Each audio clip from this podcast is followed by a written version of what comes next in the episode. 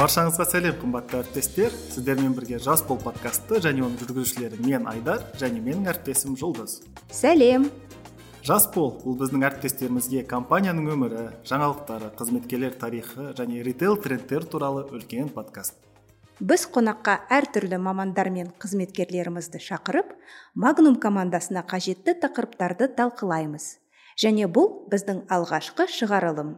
Подкастты қайдан тыңдауға болады? Біріншіден біздің магнум лайф сайтынан және телеграм ботынан. Немесе подкасттарға арналған apple подкаст google подкаст яндекс музыка платформаларынан тыңдай аласыз. Өзіңізге ыңғайлы платформаны таңдаңыз. Бүгін бізде қонақта алматыдағы нөмір 68 филиалдың директоры бауыржан малкенов және алматыдағы нөмір 28 филиалдың директоры ернат молдасынов. Біз олармен магнумдағы кәсіби және мансаптық даму тарихтары туралы әңгімелесеміз. Сәлеметсіздер ме құрметті әріптестер? Жалпы біздің компаниямызда қызметкерлердің әртүрлі лауазымға келіп бірақ уақыт өте келе мансап бойынша өсу туралы біз өте көп мысалдарды білеміз әріптестер. Енді мен қазір ернат сізден сұрағымыз келіп тұр. Ернат жалпы компаниядағы мансап жолыңыз туралы кішкене айтып берсеңіз. Ә, мен қазір алматы қаласындағы номер 28 сегізінші филиалдың директоры болып жұмыс атқарып жатырмын. Магнумге 2013 жылы келдім.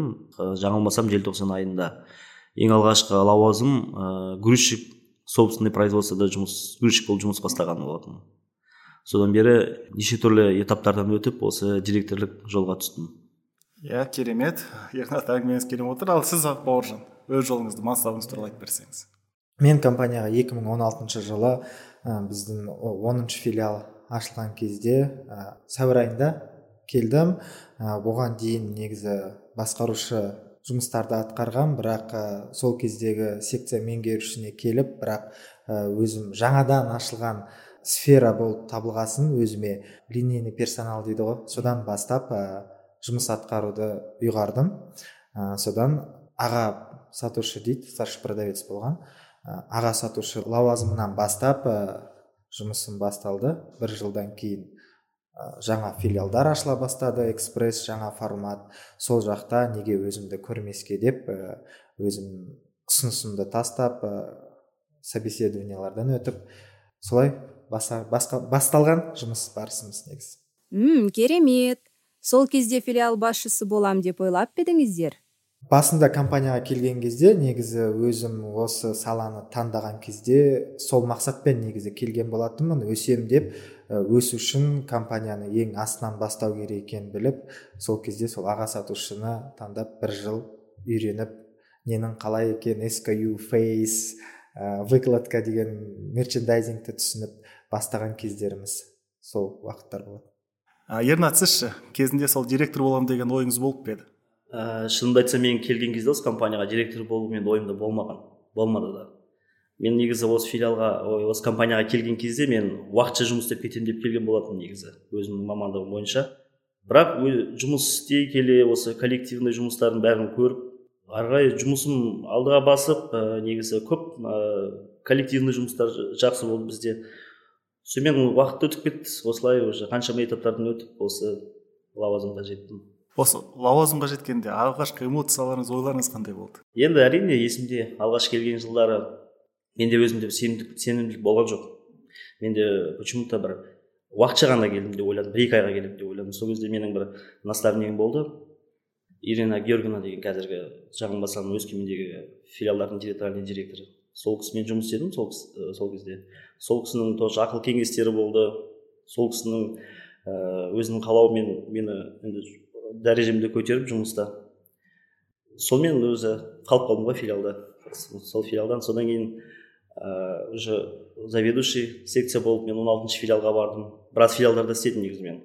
Ол филиалда бір жыл істедім. Одан кейін отыз сегізінші филиалға барып жұмыс істедім. Отыз сегізден жиырма сегізге келіп осы жиырма сегізге тұрақтадым. Осы жерде енді ә, директор болып жұмыс істеп жатырмын.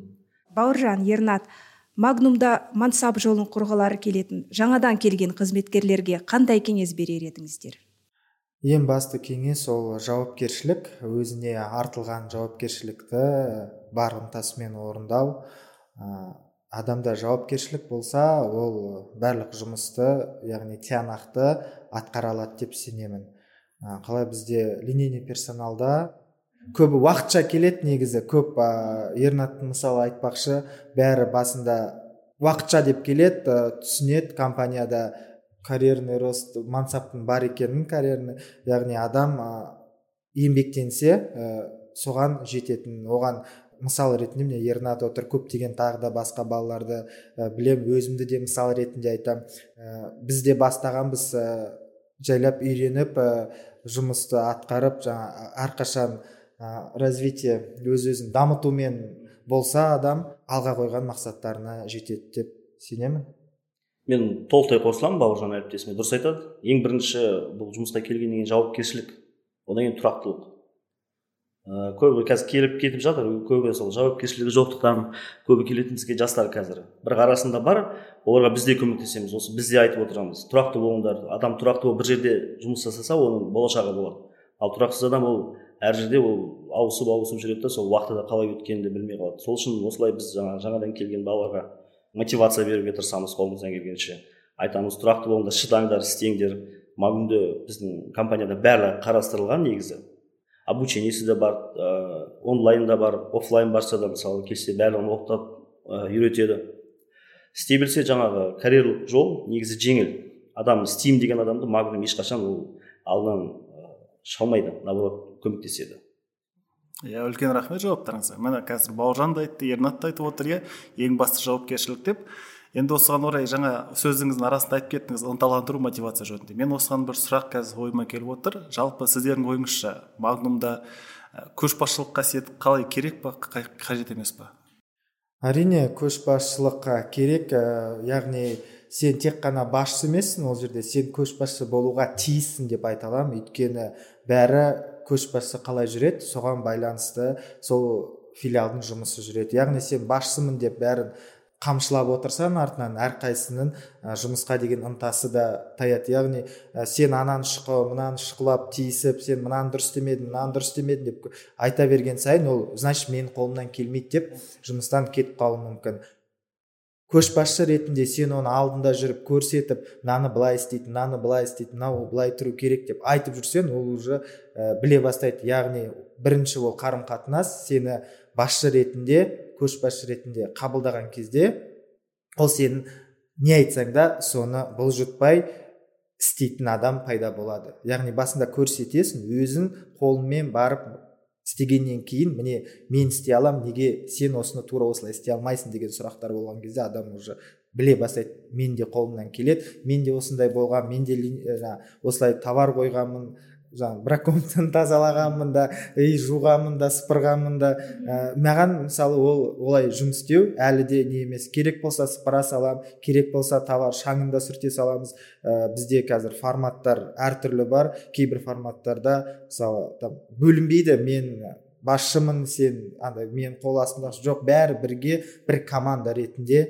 жұмыс жасайды. Ә, соның арқасында яғни продуктивность командада көбейеді. Тиімділіктің негізгі жүргізуші күшінің бірі сіздің ойыңызша ол жеке үлгі иә? жаңа айтып өзім жеке үлгі көрсетемін содан кейін беделім өседі содан кейін барып қарай командамен бірге жұмыс иә керемет. Бауыржан жауабыңызға рахмет. Енді ернат сізге тағы қосымша осы көшбасшылық туралы сұрақ қойғым келіп отыр. Айта қойыңызшы жалпы командаңызды қызметкерлеріңізді қалай ынталандырасыз? Қалай оларға мотивация бересіз? Сұрағыңыз орынды. Әрине бірінші көшбасшы болу үшін ол адам өзі опытный болу керек бәрін білу керек жаңағы приемка болсын жаңағы сп болсын зал жаңағы ценник шығару болсын кассасын. Оны сен білмей сен ешкімге ештеңе үйрете алмайсың. Ал сенің қызметкерлерің сені тыңдау үшін сен өзің бірінші былай айтқанда лидер болуың керек. Әрине жаңа мен өзім қызметкерлеріме ә, жекелей болсын или жаңағы общий собрание болсын жиналған кезде бәрін айтып отырамын. Өзіміздің өткен жолдарымызды айтамыз қалай. Жаңа бауыржан әріптесім дұрыс айтады. Не істемедік біз бәрін істедік біз ештеңеден ұялған жоқпыз. Біз де көтердік ауыр затты. Жаңағы болмаса жаңағы сыпыра салдық дегенде дұрыс айтады. Ол біз ондай ештеңеден бір ұялу ондай болған жоқ біз соны балаларға түсіндіреміз ұялмаңдар істеңдер барлық жұмыстарды иә. Ал осыны түсінген біздің жаңағы жұмыстағы менің енді қызметкерлерім халық жұмыс істеп жатыр. Олар да сол нәрсені ә, бұлжытпай орындауға өйткені біз оларға пример боламыз. Пример болғаннан кейін олар жалпы айтқанда өзің пример болуың керек қой сол адамдарға иә. Сол кезде сені көрген адам сен мықты опытың болса жұмыста бәр нәрсені нақты сенімді шешім қабылдай алсаң соны көрген адам өзі ынталанып ары қарай жұмыс істей береді. Иә керемет. Енді сіздердің айтқандарыңыздан түйген ойым менің. Бірінші жауапкершілік ынта және жеке мысал көрсетсек біз өте мықты көшбасшы болады екенбіз иә? Өте керемет.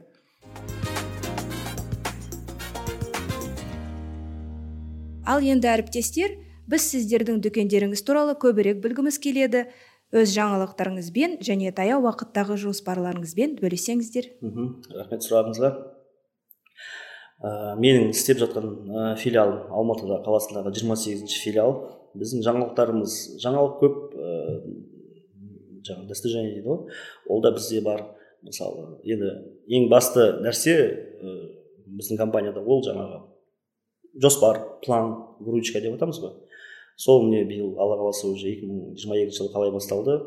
Ыыы опытный жаңағы қызметкерлер келіп жатыр үйретіп жатыр ә, жаңағы продажа дейміз енді главный ең басты цель сол. Өсіп жатыр. Осы біздің достижениеміз деп айтуға болады. Және де ә, жұмысымызда кішкене қайырымдылық болсын дегендей ә, инвалид адамдар жұмысқа алдық жаңағы құлақ естімейтін сөйлей алмайтын адамдар менде жұмыс істеп жатыр алты бала осы залда. Олардың еңбегін айта кету керек. И бір жағынан өзімізге де как бір жақсы көрінеді өйткені жаңағыдай кем адамдарға көмектескендей болып ә, жұмыс істетіп жатыр. Енді жоспарларға келетін болсақ уже мен ә, осы айдан бастап ә, жаңа филиал ашайын деп жатырмын. жетпіс алтыншы филиал алматы қаласы бойынша супер форматта. Сол менің жаңалығым енді ашылғанда келесіздер.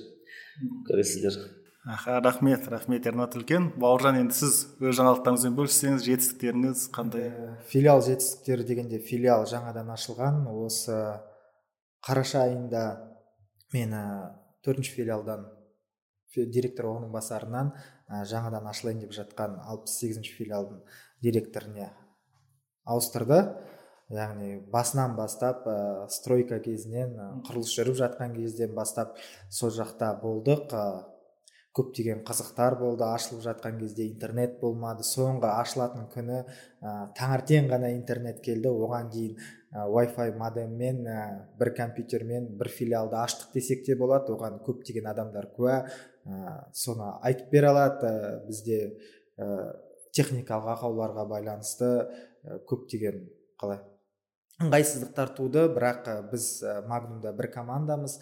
Ә, жан жақтан филиалдан әріптестер келіп көмектесіп ә, бастықтарымыздың бәрі сол филиалда болып бірге жиналып иә ұйықтамай сонда екі күн бойы ашылу керекпіз уақытын жылжытпаймыз деп ә, бәрі күні түні жұмыс істетіп солай ашылған филиалмыз негізі. Супер формат болғанмен ана ерекшелігі ә, бәріміз айтамыз мини кеш дейміз өйткені отдельно тұрған здание болып табылады ә, бұрындай деген поселокта орналасқан. Иә жаңадан жаңадан ішінде өзінің 12 екі субарендаға берілетін арендный помещениялар бар. Ә, солардың бәрін біз сдавать етеміз. Яғни мен договорларды қол қоямын нетемін. Сондай кездерде жаңа айтатынымыз сол мини кеш дейміз. Өйткені бөлекпіз екі ходымыз бар кіреберіс субаренда бар. Бізде адамдар үйреніп жатыр жақында осы алдыңғы айда аптека ашылды. Содан бастап адам саны покупатель количество покупателей дейді өсіп жатыр. Алда перспективасы өте жоғары филиал. Өйткені сол маңайда жақын орналасқан ешқандай біз сияқты сервис көрсететін ә, сауда үйлері жоқ. Сол өте болашағы бар. Ә, жаңадан супер форматтың ерекше отдельно тұрған зданиемен ашылған филиалы иә керемет иә? Форматы супер болса да жұмысы кэштан кем емес иә? Иә кештан кем емес. Ал менің естуімше магнумның әр дүкенінде қалыптасқан өз дәстүрлер бар екен бұл рас па? Рас ә, невписанные правила дейді ғой негізі көп unwritten rules дейді яғни ол ешқайда регламентта стандартта жоқ бірақ бәрі соны ұстанады. Жұмыс ол біздің былай айтқанда екінші үйіміз. Ә, біз ол жұмыста күннің жарты күнін ұйықтасақ сегіз сағатын жиырма төрт сағаттың қалған уақытын үймен бала шағамен сегіз сағат как минимум жұмыстамыз. Одан көп болмаса кейбір адамдар айтып тұрмын ғой таңның атысы кештің батысы жұмыста өткізеді. Жұмыс оның екінші үйі екінші семьясы көбі солай қабылдайды. Мен білетін көптеген адамдар жұмысын екінші жанұясы деп қабылдайды мен де өзім айтам ол жұмыс ол мен. Екінші бала шағам ол жақта да менің бала шағам бар. Оларға көрсету керек түсіндіру керек айту керек. Сондай моменттар көп болады. Үйде де білет мен сондай андай трудоголикті қазақшасы қалай болады. Еңбекқор енді еңбекқор иә. Сондай жұмысқа деген менде көз қарасым сондай да. Сен егер ә, жұмысқа жай барақат қарап жаңа үйге не деп нетсең сен жұмысында ол пробел бола бастайды сен бүгін прокрастинация деген бар термин яғни бүгін істейтін ертең істей салам кетпеймін ғой жұмысым солай солай деп жүре берсең ол уже ә, со временем үлкен глобальный қиындықтарға алып келіп соғады. Яғни уақытында сол уақытта шешілетін жұмыстарды сол уақытта уақытымен істеген дұрыс. Өйткені де адамдарда соны келесі күнге қалдыру арқылы ә, көптеген дедлайндар орындалмай сөгіс естіп жатқан жағдайларда. Көп. жұмыстан бөлек әртүрлі мейрамдарды туған күндерді мерекелейсіздер ме? Ұжымдарыңызбен бірге? Әрине бізде болады. Жаңағы әріптесім бауыржан дұрыс айтады. Біздің магум екінші үйіміз деген ол рас. Өйткені біздің негізгі ә, бір күніміздің жалпы айтсақ көп уақыты магумде кетеді.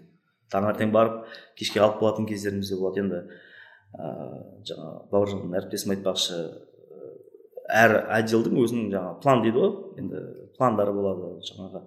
Таңертең жұмысқа келген кезде сол пландарды бәрін айтамыз. Сенде бүгін мынандай план сенде мынандай план. Соған жаңағы біздің продавецтеріміз болсын жаңағы собственный производстводағы қызметкерлер болсын сол үшін оларға да қызық жұмыс істеледі ә, талқылаймыз сол жағдайды. Және де иә әрине бос уақытымызда бізде мысалы футбол ойнаймыз. Жиналамыз иә жаңағы.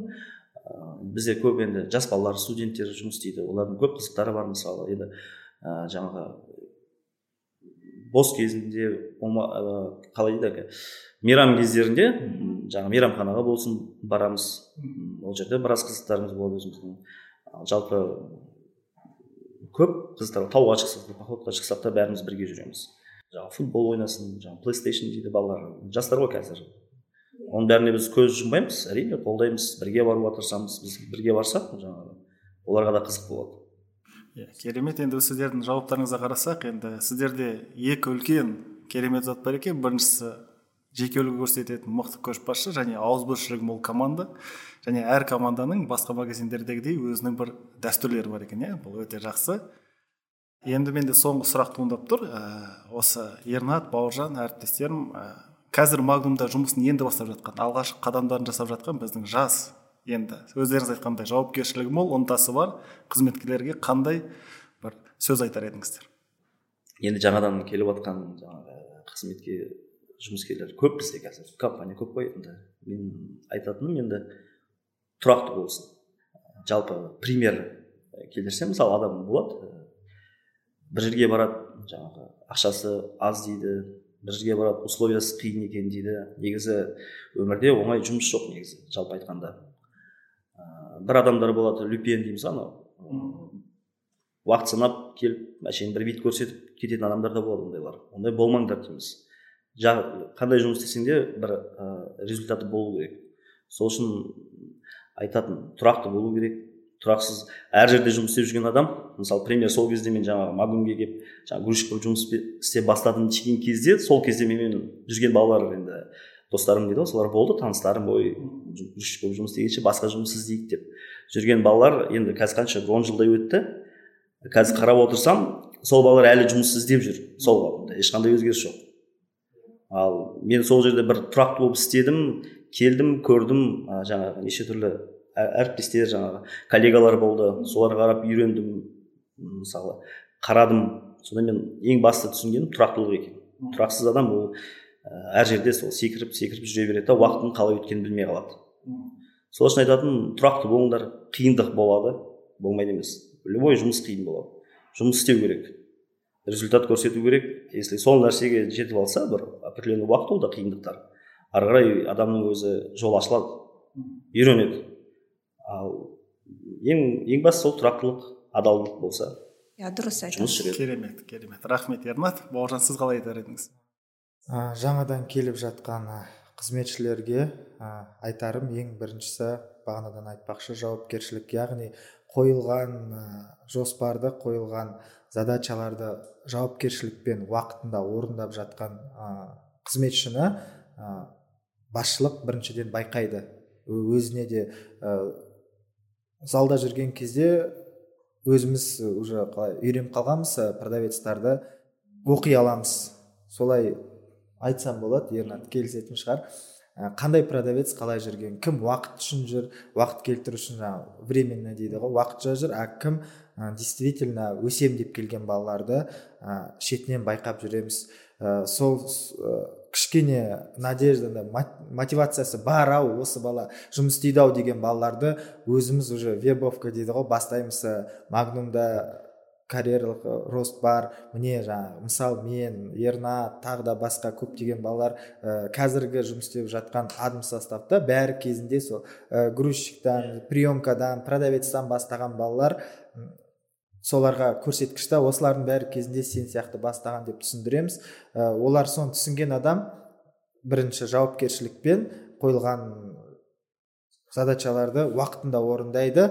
Ә, ол басшылықтың көзіне түседі. Басшылықтың көзіне түскен адам ә, әрқашан айтамыз ә, бір ауыз филиалдан мынандай перспективный сотрудник бар десе бізде отдел кадр. Мықты ол жағынан анкетасын жібер дейді да анкетасын жібереміз. Кейін қазіргі бізде кадровый резерв дейді.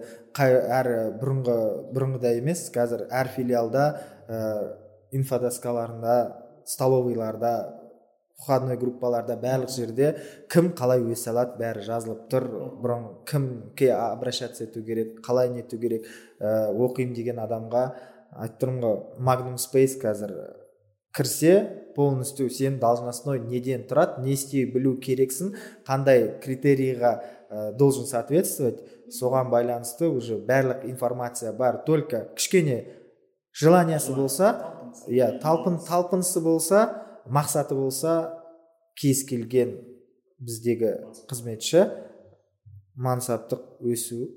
Жол ашық. Жол ашық. Иә керемет. Бұл сөздермен толықтай келісемін. Бізде жұлдыз екеуміз де білеміз. Иә біздің офистің өзінде қызметкерлердің жартысынан көбі осы қарапайым филиалда қарапайым қызметкерден бастаған бәрі. Бірақ қазір керемет керемет қызметте отыр. Сондықтан есік ашық тек ынта болса жауапкершілік болса және мақсат болса сіздермен келісемін. Болашағы өз қолында ғой негізі. Әрбір адам өз қолында.